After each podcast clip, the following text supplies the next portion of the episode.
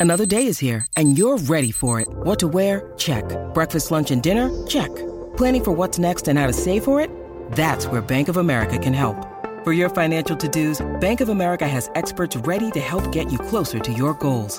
Get started at one of our local financial centers or 24-7 in our mobile banking app. Find a location near you at bankofamerica.com slash talk to us. What would you like the power to do? Mobile banking requires downloading the app and is only available for select devices. Message and data rates may apply. Bank of America and a member FDIC. When you need mealtime inspiration, it's worth shopping Kroger, where you'll find over 30,000 mouthwatering choices that excite your inner foodie. And no matter what tasty choice you make, you'll enjoy our everyday low prices, plus extra ways to save, like digital coupons worth over $600 each week. You can also save up to $1 off per gallon at the pump with fuel points. More savings and more inspiring flavors make shopping Kroger worth it every time. Kroger, fresh for everyone. Fuel restrictions apply. Hello, it is Ryan, and I was on a flight the other day playing one of my favorite social spin slot games on chumbacasino.com. I looked over the person sitting next to me, and you know what they were doing? They were also playing Chumba Casino. Coincidence? I think not. Everybody's loving having fun with it. Chumba Casino is home to hundreds of casino style games that you can play for free anytime, anywhere, even at 30,000 feet. So sign up now at chumbacasino.com to claim your free welcome bonus. That's chumbacasino.com and live the Chumba life. No purchase necessary. Group. Void prohibited by law. See terms and conditions. 18 plus. Superb goal by Hoddle. Cleverly for Sheringham. The Berbatov. First blood to Spurs. And Defoe all the way.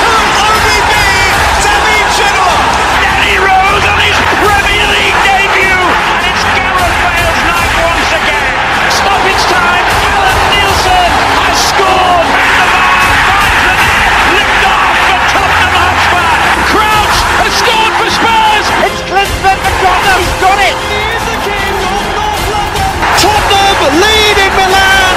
Lennon 4-4. That is schoolboy's own stuff. Eriksen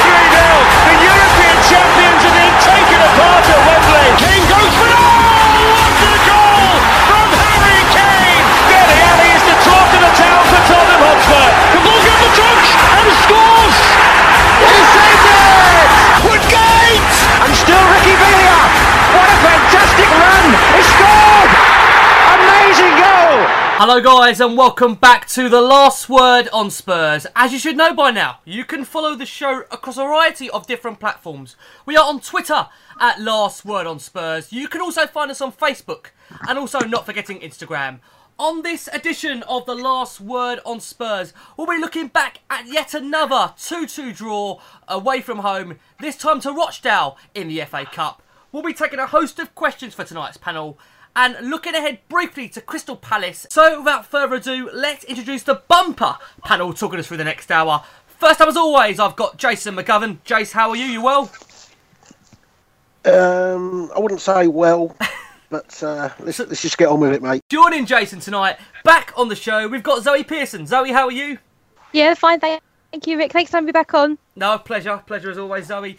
And also joining Jason and Zoe tonight, we've got Chris Legg, BBC journalist and huge Spurs fan. Chris, how are you? You well? Good, good to be back. Bit deflating to to come in on the on the show on the back of you know that, that last minute goal that's mm. given us a game that we could really do without. But at least we're still in the FA Cup, hey? Yeah, most importantly, still in the FA Cup. And finally, last but certainly not least, we've got the founder of Raw Talent and BBC Apprentice winner, Lee McQueen, back on the show. Lee, how are you? Very well, Ricky. Thanks. Very well. I actually, I actually think uh, um, it's it's lovely to be Spurs fan today because we're giving all these uh, lower league clubs uh, opportunities to play at Wembley. We're gifting it out, Lee. We're one of those clubs now that we seem to be giving them the um, where the FA were giving more kind of more money to kind of improve the stadium, the maintenance. We're doing it for free for them, so how can they complain? That's it, right? That's it. That's what I think. Yeah, very true. I tell you what, it's only right. Let's start with you, Chris. You was down there at Rochdale on Sunday. I mean, like you said, never ideal to be taken to yet another re- replay by lower league opposition in the FA Cup. However, Mm. would you say, Chris, if this is the part of the journey onto winning it, then so be it. I mean, plenty of players coming back now from injury, needing games, so hopefully it will improve their fitness for the second time around. Well, yeah, exactly. I mean, I I would I'd love to see Tottenham win the FA Cup. I'm I'm, I'm of a generation where it's such an important trophy still, and we are still in it. And yeah, you know, it's it's so frustrating that we've needed replays against Newport and that we need a replay against Rochdale, but that so often happens. You know, you, you think of it last year. Okay, Arsenal went on and and won the cup. They they they played two non-league uh, two non-league teams on, on the road to Wembley. You you, you got to go go to places that you're not familiar with going to, and I, actually there was a lot of anger at half time yesterday. I sensed in, in inside the stadium in the concourse, um, but I I felt that that Pochettino got it right with his team selection. I have to say I don't think that was in any way a disrespectful uh, starting team to put out. Put out. I don't think they were fired up enough. Um, I don't think some of the players out there performed anywhere near good enough in, in the first half. But I was really impressed with the way we we did so much to turn things around after half time. And, you know, it looked like we'd done enough and that we got through and just switched off right at the end again. And as someone who loves the FA Cup, taking out of the fact that, that, that it's annoying as a Spurs fan, I loved seeing what it meant to, to the fans of Rochdale, being in, inside that packed stadium, uh, seeing, you know, people just unable to hide all of their their joy for what it meant for their club. Only the third time they've ever been in in the fifth round. I could even even as a Spurs fan take something from that. I really do love what, what the FA Cup does to give people. You know, it's like us. We raised our game against Juventus, and and Rochdale have raised their game against us. You can't believe really that they're rock bottom of, of League One where they were capable of doing some of that. And you, obviously the new, new pitch probably helped them as well. But um, yeah, really frustrating that we've got a game that we could do without. But uh, I, I, I wasn't as, as down as, as, as some of the people were were yesterday. I think a lot of the anger was kind of understandable at half time, but maybe the second half performance uh, dissipated some of that. Yeah, I mean, bringing you in, Lee. uh, Listen, as Chris has said there, I mean, you've got to say fair play to Rochdale. I mean, a few of that Spurs side, the likes of the Wanyamas, the Winks, the Alderweirelds, they look like they could all do with another game. What did you make of the overall game itself, Lee? Uh, I, I, I totally agree. I totally agree with what you just said. I think them three in particular, um, Son well at all. Um, you know, he missed a couple of chances, but them three in particular definitely could do with another game. So it might be a blessing in disguise because they're getting back to, to match fitness. But again, it's the magic of the cup, and I know it's you know, Jason's probably rolling his eyes when I'm saying this because I'm agreeing with Chris a little bit. But look, it, it, I know we're Spurs fans, so emotionally we're attached to Tottenham, but it is the FA Cup. You've got to go away. You know, it would have been a travesty, for example, when the pitch was, was so bad. There was rumours about it being switched to Wembley and all that sort of stuff. For me, that's that's wrong. It is a leveler, and it, and it makes everybody. Um, you know, that's that's what we want to see in the FA Cup. And I think that you know, teams. I mean, they played. You know, give Rochdale credit. They were they were brilliant, weren't they? Yesterday, they played really really well. And like Chris just said, rock bottom. I think they're 11 points adrift at the bottom of League One. It's incredible, really. Having said that, we were awful. Um, you know, to, to come out lackluster, almost like we just feel like we've got to turn up. You know, most of the time, for me, when Spurs against Newport as well in in, in the in, in the first game, um, we just we just and I think it was last season as well, wasn't it, against um, uh, AFC Wimbledon when we, we, we conceded three against them, didn't we? Or Wycombe, um, yeah, in the Wycombe game, yeah. yeah, Wycombe. Sorry, Wycombe. Yeah, sorry. Yeah, you know, and uh, so for, so for me, it's an attitude. It, there's, there's, you you can't substitute that, and that's what annoys me. All the media come out with and say Spurs have got to win a trophy. The bo- the boss comes out, Poch comes out. We, we, we want to win stuff. Kane comes out. Want, the players want to win stuff. But this is a prime target for us to win something. Like like Chris, I'd love it if we won the FA Cup. Don't want to sound like Keegan, but you know, I'd love it if we win the FA Cup. Yet they come out with a lackluster attitude, and, and you know, their behaviour was, oh yeah, we're going to roll this team over, and it's just not good enough. So for, for me, that was what was disappointing about it. Mm, I mean, Jace bringing you in. Jamie Gross asked the question Did Pot show a lack of respect to Rochdale, changing the entire 11 and playing 11 players who haven't had much game time recently? Um, could it easily have been out of the cup with that team selection? Jace, let's get your thoughts on that one. Well, I can understand why he suggests that, but um, I thought he showed Rochdale plenty of respect. He fielded a side with 10 full internationals, with 304 caps between them, nine of which had started a Champions League game this season. Four of those, possibly up to five of them, apparently should have started the game against Juventus, and, and two of them, we should be paying them absolutely whatever they want. So, uh, you know, I don't know how much respect, more respect you can play to Rochdale.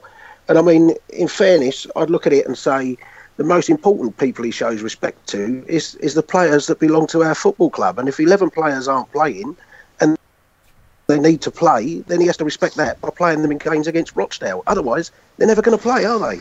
Yeah. When, when, do, when do we get players, key players like Wanyama and Toby and Rose and Lucas Moura and players like that? When, when do we suggest we play them if we don't play them against Rochdale because they're not good enough to play a Premier League game at the moment. They've got to play against Rochdale. Mm. They've absolutely got to play against Rochdale to get game time, and I'd field exactly the same eleven except for Lucas Moura in the in the in the replay.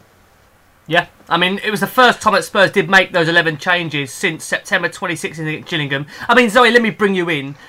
A- little bit of a concern, Zoe, is that we seem to have led for just five minutes in the last five away matches, and all of them have ended in a draw. I mean, Zoe, give me your thoughts on that, and also your general perspective of the game itself. Um, I mean, the when I was preparing for this pod, you know, I was watching the game back, and you know, I was preparing for all scenarios in that game. You know, the preparing for a loss, preparing for to talk about a draw with you, and then eventually, you know, talking about a win.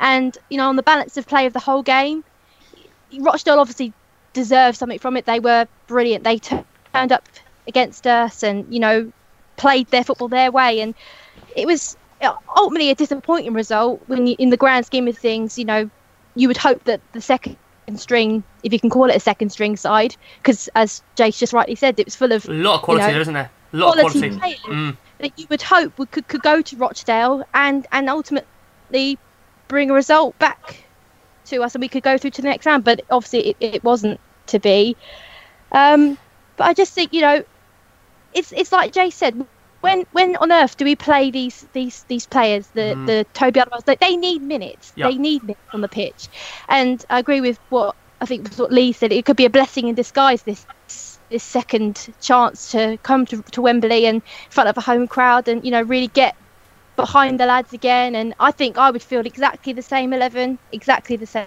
Really? 11 again they, they need the minutes they they need to be able to to form a you know get form on their side in order to break into the first 11 because at the moment it, it picks itself Mm. It's very true.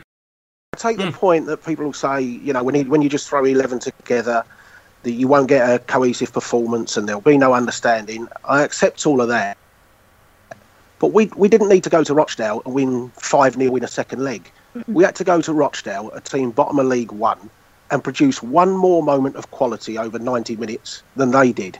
And if it was a really ugly, scrappy, awful 1 0 win, that's all we needed to do. Just win the game like that. So, you know, the fact you throw 11 full or 10 full internationals together, you should be capable of going to a League One side and doing that, whatever team you pick. Yeah. we were a couple of minutes away from winning the tie we were a couple of minutes away from winning it it was just at the last minute goal that Exactly. we can Switching off. Exactly. We sh- should have won the tie. Yep.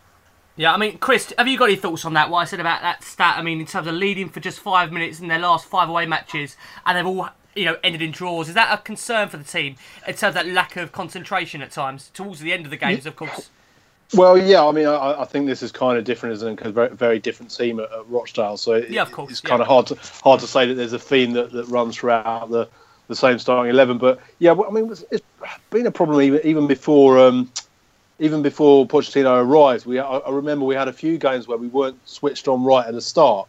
You know, um, the game where a terrible game when we lost six 0 at Man City. I think Mm. that was under AVB, Yeah. wasn't it? So traditionally, I know a lot of the players, a lot of the players have changed since then. But it's been something in recent years where we've not been really alert from the from the very start of the game to the end. And I, I, I think obviously Pochettino's improved us in so many so many different areas. But what what frustrated me that Juventus game clearly, you know, the, the first ten minutes. I, I don't know how we can be so professional in those games against Man U and against Arsenal, and, and to extent, you know, three quarters of the game against Liverpool. But we do still seem to have these these periods of a game where we're not we're not fully on it. And, and right at the end yesterday, that's that's cost us because yeah, we, we did enough. I, I wouldn't argue with his his his starting lineup. I, I think it made sense to not start Kane. I know people a lot of people think we could have started him, we could have won the game in the, inside the first twenty minutes, half an hour, and then had a chance to take him off. And, Mm. But I, I think I think I actually think the logic of what he did yesterday made perfect sense to me. But I, I also agree with what, with what one of the the panel said earlier. I think it does filter through to the players these days in a Premier League era um, that the FA Cup doesn't mean as much to them because quite quite clearly the attitude of some of the players in that first half they they weren't playing that game in, or approaching that game in the, in the same way that they would have approached a Premier League or a Champions League game and it, it, it took it took half time to whatever was said at half time I don't know and, and you could even see it when Harry Kane came on it was kind of like oh, this is serious now. We get it, and everyone raised their game when when the main man came on. It's kind of like, oh, oh yeah, this is actually this actually does mean a lot to our club now. Um, Yeah. that, that's how it Yeah. looks to me. That's how it looks. to me. Attitude, isn't it? I just if, Yeah. if, if I could come in on that. Yeah, go for it, Lee. that's. Yeah, please do. Because Chris makes a, a point that I was kind of talking about earlier. You know, it, it being an attitude thing. You know, when Kane comes on the pitch, he, he wants to win everything. His attitude is unbelievable. He wants to be there. He wants to win every game. And and it's like you know, Danny Rose, for example, all of a sudden he switched on. He's like, oh right, I, sh- I, sh- exactly what you just said. I'll start playing that, Yeah. shall I? Mm. And, and then he was Yeah. actually he actually started to have a really good game in you know probably from 60 65 minutes or whatever it was you know there's one big worry for me and, and again i agree with all of you what you said about you know the starting 11 i wouldn't have changed it. But my worry is Lorente and not necessarily him himself. He scored 15 goals in the premier league last year for swansea and the reason why that was in my opinion is because swansea played to his strengths. When he plays in our team in our kind of plan b or B team or second eleven or whatever you want to call it. Obviously, he's playing second fiddle to Kane. That must be very difficult to do in the first instance. But when he comes on the pitch, we don't adapt our play to suit Lorente. We play the same way. So there was instances against Rochdale yesterday whereby Lorente's playing. He's up. He's up front. He wins. He won when we did go long, which was seldom. We didn't really do it that often. But when we did go long, he won every single ball in the air, like little. You want to have runners in, uh, going pa- past him, that sort of stuff. We didn't play that way. We played out from the back, the normal way that we play. And I know we've got a belief, and I and I like that belief. But when you've got different personnel on a team, I don't know, panel. What do you think? Do, do, do you don't Well, think? let's we should bring you. I mean, let's bring you in, Jace. Let's ask Jace about Fernando Lorente. I mean, he led the line fairly well in that first half. Jace set up both of Son's chances, but missed a good opportunity of his own, and, and then offered little after the break. How did you see Lorente's performance, Jace? Lee's, Lee's got a point.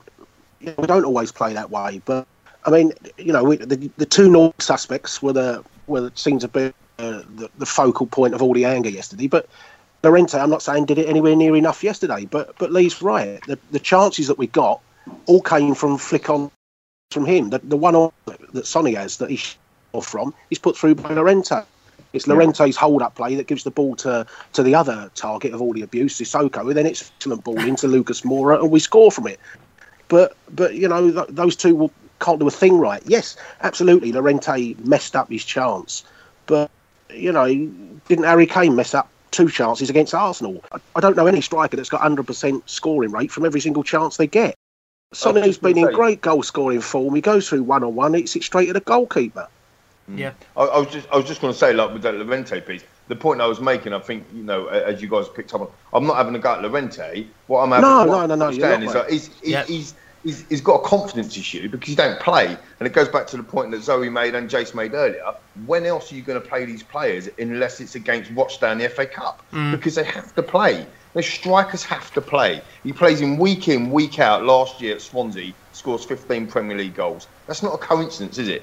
But he's never going to get in the team in front of Kane unless you play him together. So when else can you actually play the guy? And then when you do play him, make sure you adapt your play to suit Lorente, because then he'd be he'd be more effective. Yeah, I mean, let me bring you in, Zoe. MC Lucky asked a question. I don't want to blame any player specifically, either Sissoko or Lorente, but should we blame our poor form against lower league teams just on complacency? Is that how you see it, Zoe, from your end? Um, I mean, I mean, there's there's obviously an argument for for complacency. Uh, I, certainly maybe, and like you guys were saying, an attitude uh, where you feel like we could just turn up to some of these games and you know roll these teams over. But you know, I think I think there's more to it than that. I think it's it's it's partly you know, I, I, it comes mainly from Pochettino's um, philosophy of, tr- of trusting every single player in that squad because we aren't we aren't a, a team of 11 we're a team of you know 24 25 players Yeah. and you know it, it stems from Poch's trust in them and, and, and putting them you know in front of remember this is live on TV these, these these players haven't played for you know some of them for a long long time.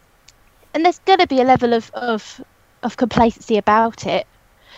But uh, you know I it's a hard one to call because you, you look at some of the, the, the, the games we did against the, the big teams this season and we just absolutely steamrolled a lot of them. Mm.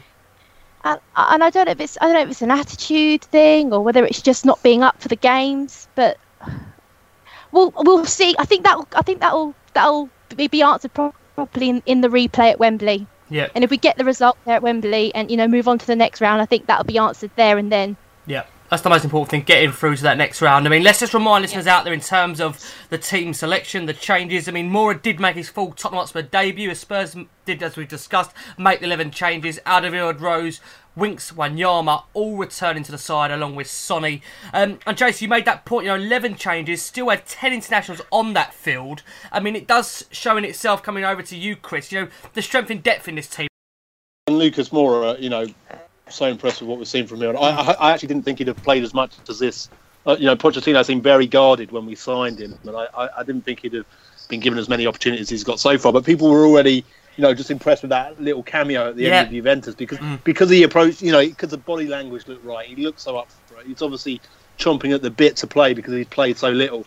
And you know, the Spurs fans were right behind him yesterday from the very start of that game. He was, you know, in the first half, really the only player who, who looked to be performing to his best. Great to see him get a goal Oh, on his full debut. You know, took it so well because that's that's an opportunity that you, you know when, when you've really just not played much all season, you could easily hit that straight into the keeper or you know, sky over the bar. He, he took it so well and, and got us right back into that game. And yeah, I, I think you know every everyone really yesterday who who who started, you wouldn't be surprised to see them starting a Premier League game, other, other than obviously Vorm and Foyth and you know Lorente. They're not going to start unless there's an injury. We, we, we, I don't know about Lucas yet. Whether Lucas Moura is really going to be someone who's going to start Premier League games, or whether that's more for, for next season. But he's certainly done himself uh, plenty of favours in his, his first couple of weeks here. Oh, he did. Um, but yeah, everyone else in that in, in that team is you know a quality player, and I just think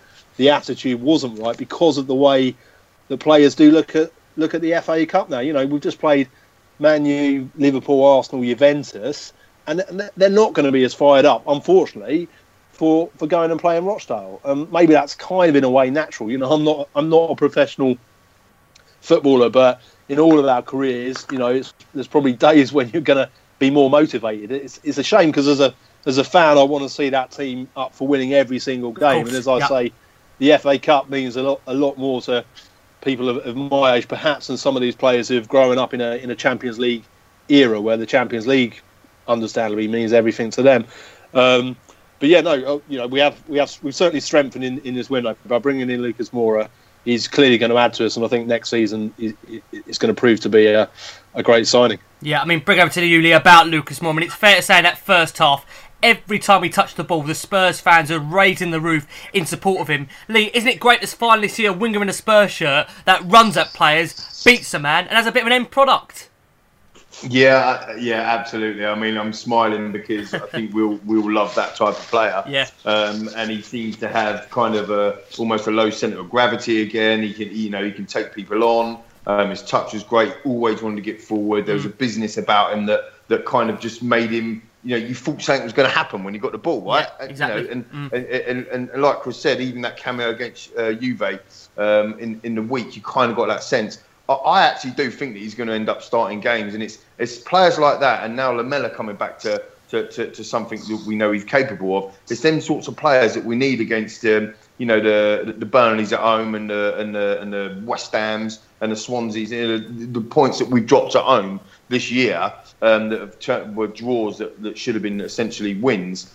It's them sorts of players that potentially can unlock the defences. Look, look at Rochdale yesterday. We needed him. Yeah, we, we you know, we, we you know, what, was he? I, I don't know when he scored, but was it 58, 60th minute or something? But, you know, when you know, and we hadn't, we hadn't got in in in front of him to have a, a clear goal scoring opportunity like that for a while, and, and he took his chance brilliantly. Yeah, I mean, Jay, it on to you. I mean, Lucas Moura alone directly involved in 18 goals in his last 20 starts in all competitions for both PSG and Spurs now. What did you make of his contribution, Jace, overall? It was was excellent. He was by far the, the best player on the pitch. Mm. I loved the, the way he ran at players. But the two things I noticed about him yesterday, he seemed to win more balls in the air than Toby Alderweireld did all day, It's very true. which, which seems He astonishing. certainly did. And and then there was the other part I really enjoyed was he got fouled on the, the near side in the first half, got absolutely flattened. But rather than just sitting there rolling around on the floor, he instantly tried to get up and then got flattened a second time. But you know, to see a, a, foreign player come into the league, not try and roll around, didn't get up, try and wave the imaginary yellow card. I think that said everything about his attitude. He just wanted to get on with the game, and and you know that, that's the type of quality I want to see from from players. And I want to see them writhing around the floor when they're not hurt. Mm. And so it was just I just enjoyed that, and I we know he's going to be running at people. But we know he's got pace and all those things. You expect that, you hope that, but some of the other things, as I say, the, the winning the ball in the air. I think he won four headers Yeah. in the air in Yeah. midfield. Did. It was. Mm. I certainly wasn't expecting that to happen. That's for sure. No, no, really, really impressive. And Zoe, let's get your thoughts on Lucas Moura. I mean, I've got to say to you, Zoe, he reminded me a lot of Aaron Lennon with the ability to get fans off their seat, but crucially of all, Zoe, he might just have a bit more of an end product than Azza ever had for us. He looks exciting, doesn't he? Mm, he looks really exciting to watch. Uh, and th- I always, um, I was looking at the his performance against uh, Rochdale, and I all I could compare him is to the, the last couple of wingers that we bought in in the last few transfer windows, and that was N'Jie and N'Koudou, and he looked chalk and cheese, didn't he? Did, he did. Compared to them, he really did.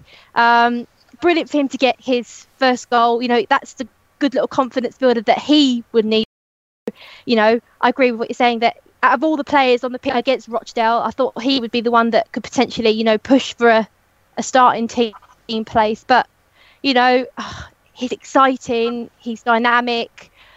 He was 25 million quid. I mean, that says that says everything you need to know really about about the sort of player he is and how well we were in the market and how how brilliant it was that we managed to bring him in at that price because he looks a really really good player. In the talk about complacency, he's perhaps the one person that you thought might have been more complacent than Yeah. anyone else Yeah, because it was true. totally new to him. Yeah. The others all know what they're expecting. Most of them Totally were involved agree. at Yeah, Newport. Yeah. And yet here's a kid that he must have turned up at that changing room and thought, where the hell am I? And yet he goes and produces a performance like that. It was, Mind it you, he has, been playing, he has been playing League Earth for a while, don't you? Most, most of the changing rooms are probably like that. That's true. Uh, that's a fair point. Um, this is gonna be a ri- this is gonna be an interesting one. I'm gonna let Lee's thoughts on this in a second, but I've got a couple of Chris first. Um, Moussa Sissoko, um, Chris. I mean, I put out a tweet yesterday, and I instantly regretted putting it out there after I, it was out there for a couple of minutes. I said he deserves some credit for finding Lu- Lucas Moura that through ball. Do we give any credit whatsoever to Moussa Sissoko? Because I've got to say it, Chris. I think if that was Alli, if that was Eriksen, Lamela playing that through ball, they get the credit. Does Moussa deserve some for that ball through to Lucas? Yeah, oh, I, I, yeah, I, I would certainly say so. Yeah, I, I wouldn't understand why there would be a, a criticism of that suggestion. If we did really well in, in that moment, yeah, a great way to set up Lucas Moura. And um, again, a, a player that I've I've I've failed to understand why he was getting why why he had so much involvement um, earlier in the season when he, he kind of seemed untouchable for for a while, while, and I, I couldn't understand that, and I still can't fathom that. But I would never doubt that he's actually been trying his best. You know, he's not he's not he's not been lazy. He's not been shirking. Um, I, I, I've not understood why he was so involved for, for that long period of time. There didn't seem to be any way of him not starting a game, or he, he never seemed to be taken off, no, no matter how thing, bad things were looking. Obviously, that's changed a bit over the recent weeks. But I, I, he's one player who's I wouldn't question his attitude. I just think he looks usually he looks a notch below the other kind of the players we would suggest to be our like first choice Yeah, he looks like the weakest, doesn't he, in terms of the when, squad, When Chris? he's yeah, mm. when, when he's in it, he, he looks just a notch below the rest. But no, I thought, I thought he did really well in that goal yesterday. Lee, this is a jovial one for you. Sam Clements asked the question: Why does Sissoko and Lorente exist? What do you what do you make of that question, Well, I, Lee? I think that's a bit harsh. Oh my god! I mean, didn't, didn't Lorente win the World Cup? Well, I don't know. Um, but look, come, come back to Sissoko. I mean, you know, you, you guys know what, what I feel about Sissoko. I mean, We Chris do. is very polite um, as to why why he's been anywhere near the team in the first half. Is I have no idea why he's in the team. I will give him credit though. You heard it here first. There you go. Um, I did think he played well yesterday. Um, I think you know. uh, I think Jason made the point on Twitter. I think earlier today there was uh, some some um, players in that squad in that team yesterday that were far far below where M- Moussa Sissoko's level was. Um, and, and I think he, d- he did play relatively well. You know, I don't think it is an attitude thing with with, with Sissoko. I think what it is is that he doesn't know where to play. Like, he, and I think that's the problem with us as fans. We don't know what he is. Is he an attacking midfielder? Is he a winger? Is he is he a, a, a, a wide on the? Is he right of a free? Is he left of a free? Is he a holding midfielder? But what actually is he? We don't know. I don't think I don't think they know. The, the, to, to answer Chris's kind of uh, question about Chris, you said about you know I'm not quite sure why he was there. I, I think it was something to do with maybe Poch giving him that opportunity. Remember earlier we were talking about when are these players going to play if they don't play against Rochdale in the FA Cup? Mhm. Whereas with Mhm. Sissoko, I think it's a kind of a we need to give you a run of games to see Yeah, what he maybe. can do because Yeah. Yeah. because he because he has had high levels. You know, in, Euro, Yeah. in the Euros last year, he played really, really well. He, he was very good in, in that central midfield, and he did play, ironically, brilliantly against us, didn't he? Newcastle the year Mhm. before. When, Oh, they all when- do, though. uh, They, they all we play good against us, the ones that we sign. That's why we buy him. Yeah. exactly. So I think I, th- I don't know. I think I think it's maybe something to say. Look, we need to give this guy a run of games to get his confidence up to, to cement him. And unfortunately, it hasn't it hasn't worked out that way because, as you guys just said, he is a level lower than than, than essentially what we need. And you know, for for me, it's because he doesn't know. Not him. Maybe he does know, but it, it just doesn't fit. He just doesn't fit in our team. He just doesn't. He doesn't do anything. He doesn't. He doesn't. He doesn't power forward like you thought that he was going to do when we bought him for thirty million quid. You know, he doesn't get the ball and excite people like like we were just talking about Lucas. Mm. He gets on the ball, and all of a sudden you're thinking, oh, something's going to happen. You know, he doesn't put in amazing challenges and you know and, and, and back up the defence. He just doesn't doesn't really do anything. No, uh, it's a very uh, it's a very hard one to disagree on with that one. It really, really is. Jace, I want to ask you, Dele Alli. He's been getting a lot of stick this season, as you will know, and as a lot of us know on this panel, and for diving. Please correct me, Jace, if you think I'm wrong, but I mean the one against Rochdale on the Sunday. I mean it, it did look like clear contact and therefore a definite penalty. Am I going crazy, Jace? No, you're not. It's I, I don't even know why it's a discussion point. It's it's a it's a stone wall nailed on blatant penalty that the TV shows, the commentator shows, the pundit show, Gary Lineker shows, the Rochdale manager admits it's a penalty, the Rochdale bloke who brought him down admits it's a penalty, but somebody thinks it's a dive because it's Dele Alli. I mean, I I don't know if he has to be decapitated before people see something. I mean, perhaps that's what needs to happen. I mean, he has himself to blame for uh, for the a lot of it because he has dived, he has exaggerated. Yes. So some of the criticism of him, and when he's gone down like that, we've all been here and, and admitted that it was a stupid thing to do. But yesterday is as clear a penalty as you'll ever get, and I think if if that's any other player of any other club, those fans of that club demand that's a penalty. So why why shouldn't it be for Dele Alli? Simple as that. Just nailed on penalty, mate, all day long. Mm, I mean, so I want to bring it round to you. The words of the manager after the game, the Rochdale manager Keith Hill. He said, "I've seen it. I've not seen it again, but I'm led to believe that Dele is looking for it. We get too involved in controversy. I won't hold it against him, and if he does it for England in the summer at the World Cup, I'll certainly be supporting him if he goes down." Zoe, what did you make of that incident when you first saw it? Do you think, as well as Jace, nailed on penalty? Yeah, I thought it was a nailed on penalty straight away. As soon as I saw it and he, he went down, I, I agree with what Jay said that he obviously doesn't help himself in, in the manner that he uh, he does go to ground very easily at times. Um, but it's like you say, you know, you can't argue with a stonewall penalty. Um, I think a lot of it comes from you know Twitter and social media has reared its ugly head again after you know any sort of result like that or any sort of decision like that you know and it's going to hark back to games where certain fans of certain clubs feel unjustified because certain decisions haven't gone gone their way and so Liverpool. Sorry, more sorry, I was trying to be diplomatic there Ricky. sorry. Apologies. It's no, but it's it's it's true. It's true. But you know, what we two weeks, two and a half weeks now, And they're still and going, we're aren't they? still seeing- Still We're moaning. still seeing this. Oh, g- uh, but it's not unexpected. That's the way social media is these days. Is. You know, you're you're not going to please all the people all of the time, and especially if they're rival fans, because they're going to, you know, shout and scream from the rooftops if they feel there's an un- unjust injustice there. But you look at the decision and ultimately he made the right call and it was a penalty and at the time that should have been enough to see us through to the, the, the next round I think you know if if you take every other club in the Premier League, we could all name players now that in the last twelve months have gone down under penalties. Be it Eden Hazard, be it Marcus Rashford. We saw Liverpool do it with one of their idols, Gerrard. Did it for year after year after year. Mm. I mean, every Firmino did it last week. off penalties in the course of a season. Yeah. Yeah. Yeah, Firmino did it last week, and Salah did it the week before against West Brom. I mm. mean, come on. Yeah, well, I've got. Uh, listen, Chris. What about? Let me bring you in, Chris. I mean, you work BBC journalist. I mean, is it a media witch hunt, Chris? What is it? What do you put it down to at the moment with Spurs? And it just seems like we seem to be the talk of everyone in terms of diving at the moment. And I think Chelsea and Liverpool, you know, have mm. dived more than Spurs in terms of cards awarded to them. What do you put it down to, Chris? I, I, I, I wouldn't think there's a, any deliberate media witch hunt personally. I, I, I don't think that's the case. Mm. Um, this incident at the ground yesterday when it happened, blatant, blatant penalty. I thought blatant penalty. When you when I got home and I watched it on telly, blatant penalty, no doubt about it. What you obviously see on telly that you don't see at a ground is a slow motion replay.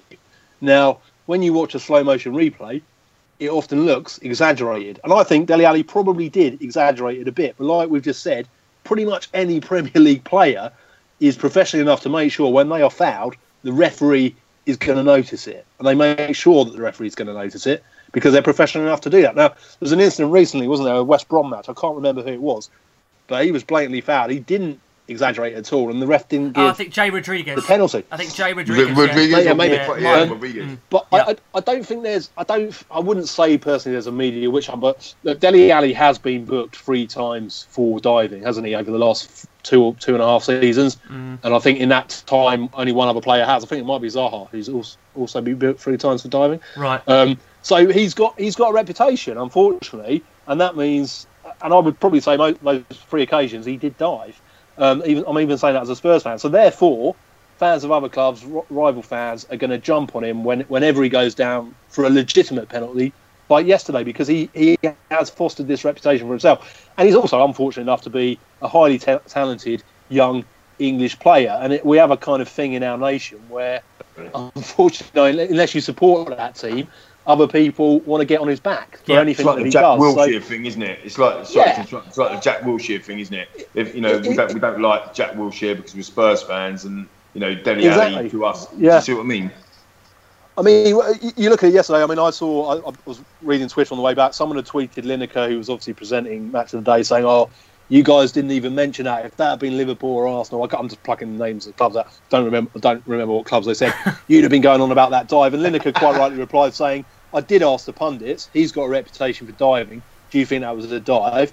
And both Jenas and Shearer said, "No way was that a dive." So mm. you know, the question was asked. Those very professional pundits who, you know, I don't, I don't for, for one reason think one minute think they're going to, you know, just give an answer for the hell of it. They, they're, they're professional enough, and they're, Jenas, particularly very good pundit, gave their honest opinions that that was not a dive. So I don't think there is a, a media witch hunt. I think there is, perhaps in some quarters of the media, because Dele Alli is is, is a good story. You know, in, in, in some parts of the media where you, you depend on depend on you know selling papers etc you have to come up with good stories different in the industry i work with in the bbc it is a lot easier to be neutral and, and tell things as they are because of the way that the bbc is funded so you know there are parts of the media that will go looking for the story and might might have a you know talk about clickbait uh, in a social media age might have a reason to to whip up a storm and, and target a player but i i don't personally see that there's a a witch hunt against Alli myself. Uh, I think he has been guilty of some dives in the past, but he, he certainly wasn't yesterday. That was that was obviously a penalty. Before the penalty, I think it was about five minutes before that, he got a ball near the byline and drove into the box. And he went, he confronted the Rochdale defender, faced him up. The Rochdale defender stuck his leg out. He could have easily gone over the bloke's leg if he'd have wanted to at that point. Hmm. But I think he stayed on his feet and the keeper saved it. But there, there was a stray leg for him to go over, which had he gone over that, you could say, well, there you go, there's a dive. But he actually chose to stay on his feet then. Be a bit controversial here. I actually think it was a dive. Do you? Really? No, no, I don't. I'm joking. That'd have been fun after all this. Leave it out. But boy. Lee, I've got, Lee, Lee, I've got to ask you, Yeah. though, Lee, are we in a situation where is this going to tarnish Spurs as a whole moving forward in terms of is there going to be a time where you know at the moment we are getting the penalties, the likes of Liverpool. I mean, like we've seen it the weekend. But do you worry long termly that this kind of reputation that Spurs seems to be getting at the moment? But as you said, definite penalty on Sunday. Is it a concern long term that this might come back to haunt us at some point down the line where we A may not get bit. a decision that we are deservedly awarding off? I think I think um, you know it's a bit of a cliche, isn't it? That uh, you know results they balance themselves out. You know, a, Yeah, yeah. you know a bad decision here and a good decision there. I think the only thing it will do is if it comes back to haunt us is if we get a penalty when he's actually dived when it when it shouldn't have been a penalty. We, we haven't actually had one of them. When when he's dived, he's he's been booked as Chris Whiteley said three times for it. Yeah. And when we've been given the penalties, they've been penalties. So you know the only way it will come back and haunt us, if you like, is if um, you know if if we've had a penalty um, when we shouldn't have had one, and then maybe it balances itself out. Look, I, we had this a few years ago with Gareth Bale as well. When when he come on the scene, he's a brilliant player. People couldn't catch him. They started kicking him. Pep's been talking about it from a Man City point of view as well. Players being kicked and that sort of stuff. You know, and Dele Alli does get kicked. Harry Kane does get kicked. I mean, he has been. Um, uh, Kane's now been accused of diving and whatever because of you know of the, the, the states of he, he is at.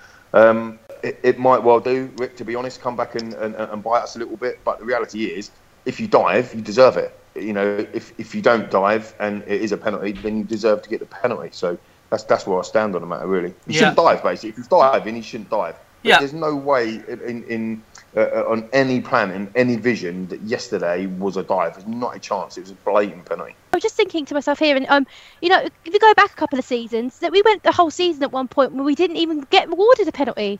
Yes. I remember, I remember, I remember the outcry even back then of, you know, be smart, be smart in the box. I'm in no way condoning diving. I think it's wrong. I think it's spoilt what is, you know, Beautiful the game. fairness of our, Mm. of our game. Mm. But you know, at the same time, you know, we, we I always look back at that period and I think, you know, be smart about it. Be smart in the box.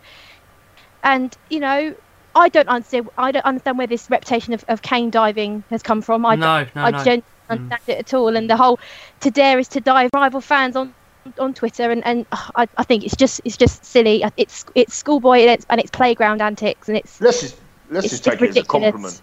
it, You know, it, uh, it should, we look, should. Let's, let's just We take it should really. Every- compliment. everybody, everybody hates us, and we're loving it. Well, no, not, Rusty- not, nec- not necessarily that, but but take it as a compliment that everybody is is wanting us to, um, you know, to not do so well because they know that we we've got a team, we've got a brilliant team together, we've got a brilliant manager, we've got an unbelievable stadium coming.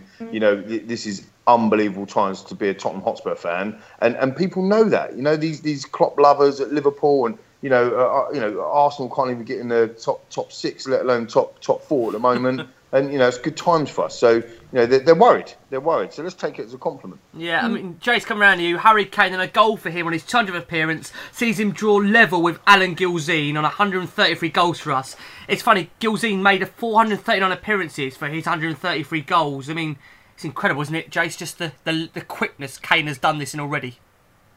Yeah, we, we've said it week in, week out about Harry. I don't know what there's new to, to say about him. I, I kind of wish he'd put his penalty down in the middle yesterday rather than putting it in the corner. I wanted him to take exactly the same one that he missed at Liverpool.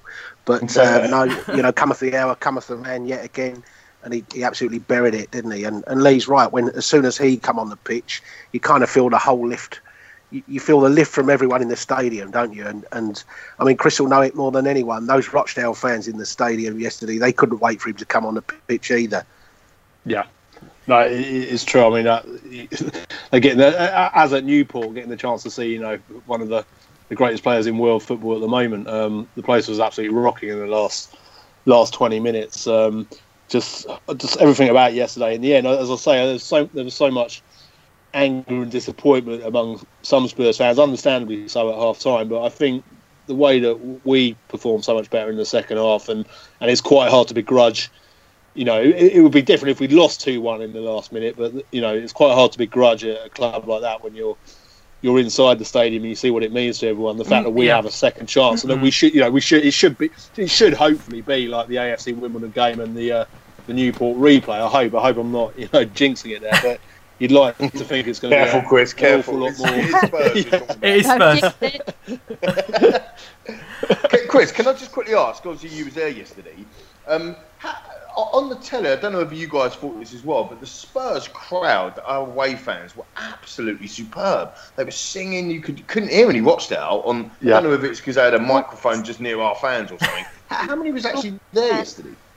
I, I, I don't know how many was there, but the atmosphere was brilliant. It was great, and I think Yeah. I think Lucas Moura starting had, had something to do with that. You know, and he was on the outside of the pitch to start with. Everyone was Yeah, just he was, desperate to to see what he could do and kind of g him on to a good performance. I think you know the Ryan Mason chants were there right from the start. That was lovely to hear. Um, I didn't realise, but I, when when Kane got the goal, he shouted into the camera, didn't he? Um, Uh, Danny Rose. Danny, Danny- Rose, Danny did, yeah, Rose, that was was, it? a bit, that Yeah. was class from Danny Um, Rose. to be fair. and, and yeah, I think you know a lot of a lot of Spurs fans were, were making their feelings known for, for Ryan Mason, and I think that kind of helped as well. The atmosphere was because I went to the Newport game as well, and I have Yeah. to say the atmosphere was so much better at, at um, at Rochdale. And then again, maybe one thing that might have added to it is Newport was completely open ended. So the It the was- acoustics So that end, Mm. would- you know, there was no kind of acoustics there. Was yesterday we were undercover in a very small ground. That that might have helped, and yeah, perhaps the position of the the TV microphones. I don't know why, but where they were, but maybe that did help pick it up on TV Yeah. as well. But no, But it was it sounded amazing. Yeah. It was. It was great. Yeah. It really was. Yeah. Jace, I want to ask you something now. Um, Toby Alderweireld. Now, I did tweet up out yesterday, and I stick by what I said. I mean, many berated Pochettino last week in that period we were playing Juventus for deeming Alderweireld not fit enough to travel to Italy for the game. On the basis of that game on Sunday, Jace, does that maybe show why we need to have a bit more trust in Pochettino's decision making? And maybe we shouldn't always jump to conclusions about players that we feel are fit, but the manager knows much more and watches them on a daily basis. Well, as you say, a manager watches them on a daily basis, so uh, it absolutely justifies his decisions and thinking. I mean, Toby was really, really poor yesterday, and and it reminded me of Gary Doherty at times. It was just. Good lord. I've never know, watched it's- uh, that comparison in my life well. Gary so, yeah, Doherty to Toby Alderweireld. I mean, Poor he's Toby. defending. He's defending yesterday for, for both goals. Was was defending that he would never, ever, ever seen Toby do. He got caught so deep for the first goal. He then doesn't go to the man who's got the ball, but he stays deep and plays the other one offside on onside. You think, do something, Toes. W- work something out in your mind, and then what a really poor header across the face of his own goal for the second goal. Mm. And that's exactly why he didn't play against Arsenal or Juventus. And this is a player that, at the moment, everyone wants to, to, to pay him exactly what he wants, whatever he asks for. So, you know, he's got to perform a lot better than that. We all know Toby doesn't perform like that too often. But on the day, let's be fair about it, he was bloody awful. But Jace, you putting it down to just basically not having a regular run of games, or is there anything more sinister to that, in your opinion? No, no, no, no. I don't think he he goes out there and thinks they're not giving me a new contract, so I'm gonna I'm gonna play like Gary Doherty. I think it's just you know the fact that he, he hasn't played can't for, help for smiling four at that. months. Gary Doherty. No, it's just he hasn't played for four months. He's, he's short of it. Semi-final, we did score Gary Doherty, the, le- the legend, the ginger Pele, the ginger Pele. Absolutely 100% agree with, with what you just said. Toby Alderweireld. Even Gary Doherty, You know, and, I, and, I, and I said this last time on the podcast when we were talking about Jan Vertonghen. I think Toby Alderweireld, Toby uh, Alderweireld is the best centre back in the Premier League, and I still stand by that. He's in his prime. Just tweeted it uh, uh, to to Alistair. Uh, we were talking about this uh, on Twitter a minute ago. But um, you know, just um, you know, he, he's in his prime. We need to re-sign him. They're not they're not in a hurry to, to do to do the contract because we've got uh, we've got an option for until 2020 but he needs game time and absolutely justified. If he'd have, if he'd have played played against um, Higuain, he'd have got turned inside out if he'd have played like that. Well, we're done. Yeah, you can't. I mean, argue that. I mean, Zoe, for you, like we've just said, is it more just about about game time and anything else concerning about Yeah, his I think- contract? I don't think it, I don't think it goes that that far. Right. I think you have to remember had the seriousness of the injury that Toby sustained, and obviously the length of time he was out. You know, it's going to take him a while to warm up and get back into into playing the, at the level that he was because it was such a high level and having such a serious injury, and you know. Recoveries from injuries, they take their toll mentally as well as physically. Mm. And, you know, I, I think there's that whole side of it as well.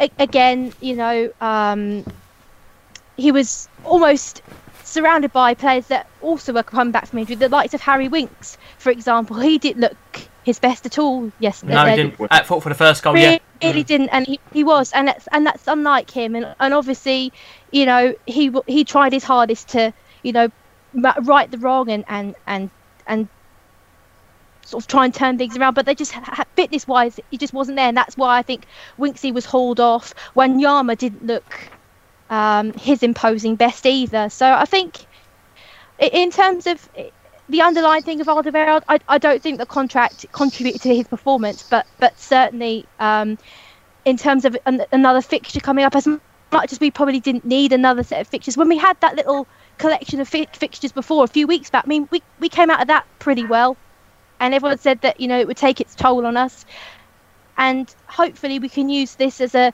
as a positive and get Toby the, the minutes that he needs on the pitch in order to bring him back to that level so that he can be included in the bigger games like Juventus's and you know and be the Toby that he that we know he is and that he's been for the last couple of months because that wasn't the Toby that I saw on No. Sunday that really wasn't. No, I think it's not the tone we've all seen, to be honest, when he's at his best, Zoe. I mean, Chris, let me ask you. Question in from Chris Lawton. This is about Foyth. He said he thinks he had a solid game. Very calm and composed. What's your thoughts on his performance, Chris? You was up close and personal watching him. What did you make of it? Yeah, yeah, and I thought he was really good at Newport as well. Really impressed by what I've seen with him. And like you say, you know, these are the games where you've got to give him a chance Of because course. he clearly Yeah, much, yeah. he clearly has potential. You know, the thing everyone questions is he, he doesn't look anywhere near tall enough, does he? Or, or have, he doesn't Bulky seem enough. to have the Maybe physical needs to go back in the physical gym. presence to be to be in a position where he's he's clearly his future appears to lie. So that's the one concern you might have in you know in the, in the Premier League going forward. But I'm yeah, really impressed with what I've seen of him at, at Newport and, and, and again yesterday. He's a ball player, isn't he? He's a ball Yeah, player. Yeah. he is. Very true. 20 years old he as well. Very, very young. And he won all of his aerial duels, I think, Lee, by a couple. I mean, done very, very well in the air, didn't he? Yeah, I think he did. I think there was one point I remember when he really brought the, the um, you know, uh, the ball out from the back, and he, he thought, oh, there's a little bit of space opening up, and he kind of dropped it a little bit and put a bit of speed on, and he, he went through a couple of players. He, there was flashes of, of, of some really good stuff there. Like you say, you know, I think people need to understand as well. You know, we talk about team and squad. We've got the youngest team in the Premier League. I know we're Mm. talking FA Cup now, but it's still the youngest team in the Premier League, right? Yeah. So we've got a fantastic future, hopefully. Fingers crossed. Jace, I don't want to start another witch hunt. I know I've discussed if, if there is a media witch hunt this evening on Tottenham, but the Football Association apparently, this is what the, a lot of the papers are running with, they're prepared to reject any potential appeals to have the FA Cup semi-finals moved from Wembley Stadium due to growing concerns over Tottenham gaining a perceived advantage. I mean, Jace, firstly at the start of the season it was a curse. Then we couldn't get a result there. Now they're talking, you know, as if we, they're going to move it or they, they, they won't move it. I mean, isn't that crazy itself, some of the stuff out there at the moment? Oh, it's just it is ridiculous. As they said, you know, everyone said at the start of the season, not just Spurs fans, oh, they've got no chance this year. They're playing at Wembley. Well, yeah. Now they want us to move it for Wembley because Wembley's an advantage. It's It's crazy. Joke. Just a joke. Chris, let me get your thoughts on that. I mean, I don't know if the BBC have, are reporting that as well. I mean, I think the Times were and the Daily Mail were about, you know, yeah, concerns I, have over to- the I've, advantage. I've only I've only seen it in the Times today. Good point. I, have not checked the. Uh, I don't know if it's on the BBC website. I've not, I've not been working today, but I, I saw it in the back of the Times. Really surprised by that story. It doesn't make much sense to No, me because yeah. e- even in the story itself, it says you know that would have been discussed at a Premier League board meeting when Tottenham got the go ahead to Yeah. to move to Wembley. There's no way that Chelsea would kick up a fuss because they're probably going to have to move into Wembley for three seasons. Probably going to face the same situation. So you're thinking, what? A Man City saying, well, if we play Tottenham, we'd, we'd want it to be at Old Trafford because that's the only thing.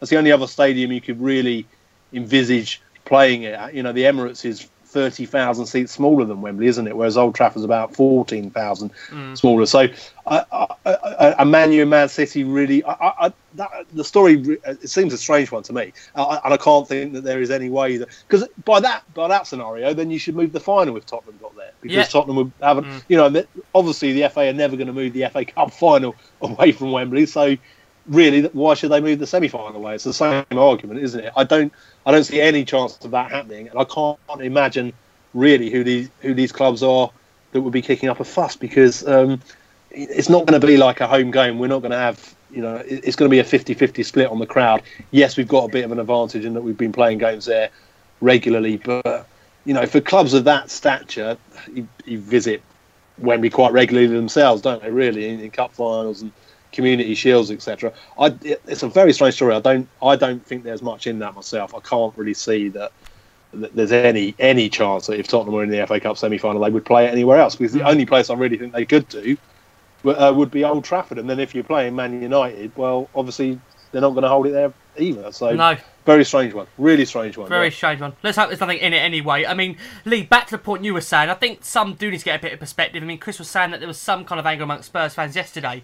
I mean, it is worth remembering we are still, you know, we haven't lost in 14 games since December the 16th. We're four points off second in the league, in a strong position in the Champions League against, let's not forget, you know, Champions League finalists for the last two seasons, and now 90 minutes away from a quarter final in the FA Cup with a fully fit squad coming. I mean, Lee, so much to be positive about, isn't there, still as a Tottenham fan? Yeah, absolutely no doubt about it. I mean, we, we were just talking about the Wembley factor there, Yeah. and we was all worried, weren't we? Let's be honest, we Yeah. was all worried when we was moving into Wembley, unbeaten season last year at White Hart Lane. You know, you couldn't couldn't give it a better send off, and we're thinking, oh, you know, what's going on? know, it's, it's ended up transpired that we've only lost one Premier League game, ironically against Chelsea, but First um, yeah. in in uh, at Wembley, and, and two if you count the uh, Carabao Cup. Won't talk about that too much, No. but against West Ham. But the reality is, it, it has become a little bit of a fortress for us, Wembley. Um, and we, yeah, we are unbeaten since we that defeat to, to Manchester City. I think the only worry, I don't, I don't want to be negative because I'm Mr. Positive anyway, but the only negative or the only the only worry for me is you mentioned it Rick, right at the beginning of the show when you talked about kind of two-two draw, another two-two draw. You know, that's kind of I think it's five away games now without a win. And and Chris, you talked about you know the way that we start in games. You know, we, we started badly against, uh, I mean, brilliantly against Manchester United, of course, but then badly against Liverpool, badly against Juventus. Um, we didn't start brilliantly again in the Newport game or the Rochdale game as well, um, and all the Southampton game as well, going back there time. So th- there is some stuff to work on. And Poch, I don't know if you've all read Poch's book, but Poch talks about in his book that he he recognises within the first kind of seven seconds or ten seconds, whatever it is, of how we're going to play or ha- if we're going to win the game or not. And that can only be as an attitude if you're going to be on the front foot um, or, or, not. And I think that we need to make sure that we're coming up against a run of games now. Juve aside, we don't play a top a top top team outside of Juve with respect to our opponents, of course, until April the first, which is when we play Chelsea. So other than that, we have got a run of games where actually this Yeah, well, they're winnable, aren't they? Yeah. Yeah, they are winnable, but then th- th- they're the ones that we've kind of struggled against. It. We play Huddersfield at home, Palace away, Newcastle at home. Obviously, the Rochdale replay. You know, there's some some, t- there's some games in there that you just think, wow, you know, we're, we're, we're going to go and win these games. But they're the ones that kind of, if we think we're going to roll them over, like Rochdale, for example, that's when we come unstuck. So we've got to get that attitude right to come out. You know, I always say it to the lads. We always, when we're going into the games, how we're going to start. If we start on fire, like we did against That's what it should Manchester. United, Yeah. that's what we've got to do. If Yeah. we do that, we get in front early, we end up blowing teams away. It's when we struggle, we haven't scored first 20, 25 minutes or so, and then they go in front. We couldn't break down Southampton when we beat them at home 5 2, but we couldn't beat them uh, away because they scored first. Yeah. Do you see what I mean? Yeah, Si- no. Similar situation with Swansea, si- situation, with, even with, you know, Crystal Palace. I know we beat them at home, but they battered us that day. And was if it weren't for game, wasn't it? uh, Gaza, was it? Do you know what I mean? We, we could have been two or three down. We could have been. Well, listen, hmm. let's talk about Crystal Palace. Let's bring them into the mix. Jace, I mean, like Lee said, these games, they're winnable, but let's be honest, Palace are fighting for their lives. I mean, they're 15th in the league at the moment. They've won six, nine draws, and 12 defeats this season. They're winless in four. What kind of game are we expecting, Jace? This isn't going to be easy, is it? This one? No, it won't be. I- I think it'll be very similar to, to last year's. There, it was a really scruffy, ugly, yeah, scrappy, nothing type of game, wasn't it? That that one moment of quality from Eriksen. Came Mm, up. We yeah. won the game, and I think it, it could well be that type of game again. Um, you know, they're they're desperate. I think you, you kind of expect that type of game, and they'll want it to. They'll try and disrupt the rhythm. You know how Hodgson will play it, and it's it's just being patient. And like I say, if it ends up taking 85 minutes like it did last year, as long as we get that goal, you know, let's just pick up the three points, mate. Yeah, Jason, in terms of changes, would you be tempted to start Lucas Moura after that impressive debut, full debut against Rochdale? Um, yeah, I probably would do. I mean, if I if I look at that Juve side, it would have to be probably at Erik Lamela's expense. But, Okay. uh, yeah, I think he did enough to. I think he did enough, and there's enough newness about him and, and and quality about him to say, okay, let's let's give you a go from the start. Let's let's give you 60 minutes and see what you do. But I, it still wouldn't surprise me if Pochettino went the other way and brought him on from the bench. But you know, whichever he wants to do with him, let he him do with it. Yeah. Let me ask you, Zoe. I mean, they've got two wins in their last five games. They're hardly on, you know, a, a run of real form at Crystal Palace. But you know, it's a team. I hate to say it, going there to their ground. They do seem to always kind of raise their game for the London derbies. I mean, any concern going into this one for you? I mean, there's always concern. I mean, it's, it's, I think it's like Lee was saying. You know, these are the games that seem to be sort of tripping us up mm. this, this season, and Yep. it- it- you know, um, I, it, I think um, at home, you know, it was we it was one 0 wasn't it this season? Yeah, we beaten one 0 at home. Mm. and and that was a that was a tough old game. That um, so always a worry to go into a game like this, you know, and it's that thing of you know mentality and, un- and underestimating um, opponents. But you know, I think hopefully we'll have enough quality in, in the first team this time to to to get to certainly get all three points. And um, uh, in terms of you know Palace and how Hodgson will motivate him. I mean, he's not the most dynamic of characters, except on his uh, on his ranty match of the day. I don't know if you saw that. I, that was completely unlike him. And usually he's the sort of manager that could motivate you to make a sandwich, but that. You, you, you don't know. He might give. Brilliant He might analogy. give. I love that analogy, Zoe. Fantastic. He might give Palace, a, you know, a, a kick up the arse. Well, to, and- be, uh, Zoe, to be fair, since he's gone there, I mean, they looked. Let's be honest, they looked absolutely doomed, didn't they? They lost four on the Yeah. four on the spin when did. he got the job, and he's done a great job, hasn't he? I mean, he's gotten 15th in the league, and let's credit, be honest, credit to he's been him, brilliant. really. Yeah. Credit to him. Yeah, he doesn't get a lot of credit, obviously, with his whole England's debacle. But I mean, you've got to say they're, they're fight, they're, they're staying in there, they're fighting. I mean, Chris, for you, I ask the same question to you: What kind of game are we expecting? Because their fans, Chris, at home, they do create like a really intimidating atmosphere, and they're always up for this one, especially at They a London derby. Yeah, they do. Yeah, proper old school um, football stadium Mm. It with a that's still still got the atmosphere that when I started going to football was kind of commonplace at every ground, and it's it's few and far between now. So you do have to credit them for that. They've improved so much Mm.